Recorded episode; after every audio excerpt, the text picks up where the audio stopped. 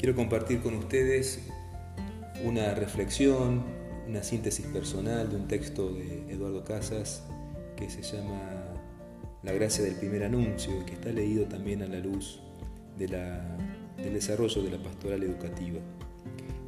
Eduardo nos presenta en este material que hay una naturaleza y una característica de la gracia del primer anuncio y que el anuncio es la buena noticia, el Evangelio y que más que preguntarnos qué es la buena noticia, deberíamos preguntarnos quién es la buena noticia. Porque la buena noticia es la misma persona de Jesús. Este Jesús que es el Hijo de Dios encarnado en María por el Espíritu Santo. Este Jesús que en su vida pública anunció con gestos y palabras la venida del reino. Este Jesús que entregó su vida hasta el extremo en la cruz, murió y resucitó y que por esta muerte y resurrección nos trae la salvación de Dios. Entonces, con esta síntesis que es el querigma, podemos decir que mm, supone una gracia la buena noticia y que la gracia es la misma persona de Jesús. Si al anunciar la buena noticia me encuentro con la persona de Jesús, necesariamente se va a generar un vínculo, lo que nos pasa con las personas. Y este vínculo, esta buena noticia, es para todos. Para aquellos que no lo conocen, para los alejados, para los que necesitamos una renovación en la fe. Es decir, que este anuncio es necesario y es para todos.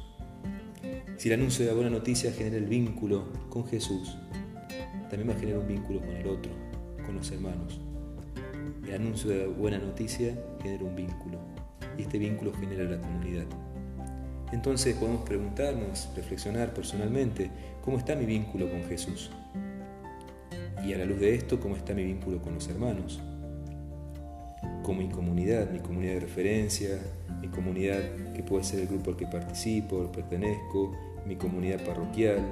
Y a la luz de la pastoral educativa, ¿cómo está mi vínculo con Jesús en los hermanos de la comunidad educativa?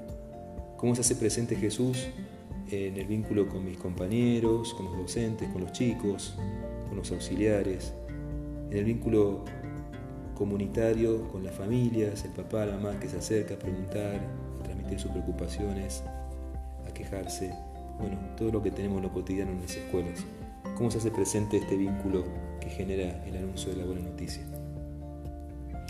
El primer anuncio es el mismo querigma, lo que decía al comienzo esta síntesis del querigma que nos presenta San Pablo. Me amó y se entregó por mí. Simple y bello. Hay una expresión muy linda del Papa Francisco en Evangelii Gaudium que nos sintetiza también cuál es la vivencia del carisma. Y que dice así, Jesús te ama, dio su vida para salvarte y ahora está vivo a tu lado cada día, para iluminarte, para fortalecerte, para liberarte. Qué linda síntesis la de Francisco de lo que podemos denominar el querigma. Jesús te ama, dio su vida para salvarte, está vivo, te acompaña.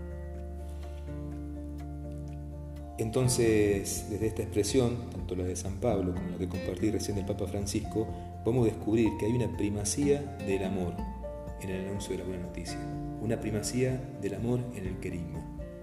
Entonces, esta iniciativa de Dios va a estar previa a cualquier obligación moral, la iniciativa de Dios, la iniciativa amorosa de Dios, previa a toda obligación religiosa, la iniciativa amorosa de Dios previa eh, que permite que no se imponga la verdad y que apele a la libertad del otro.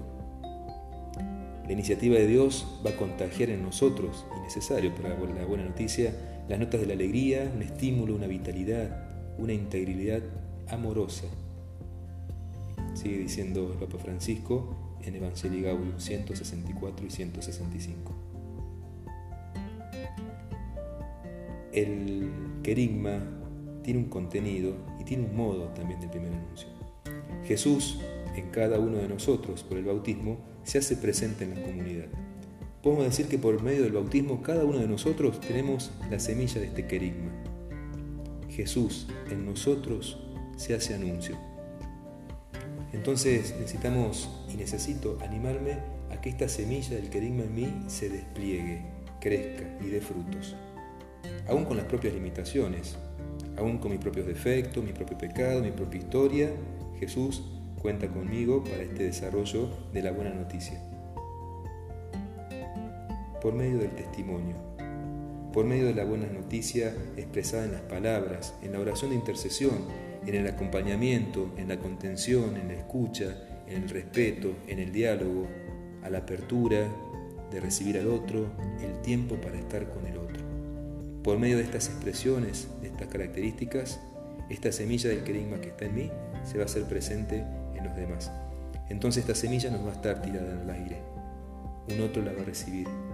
Y como decimos recién, a la luz de la pastoral educativa, ese otro puede ser un alumno, ese otro es un familiar acercado a la comunidad escolar, es mi compañero de trabajo, es el auxiliar, el portero que me abre la puerta.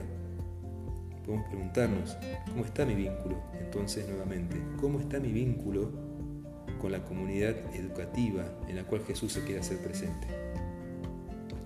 Cuando esta semilla del querigma cae en tierra y da muchos frutos, necesariamente va a generar un proceso de crecimiento en la fe que necesita ser acompañado y sostenido.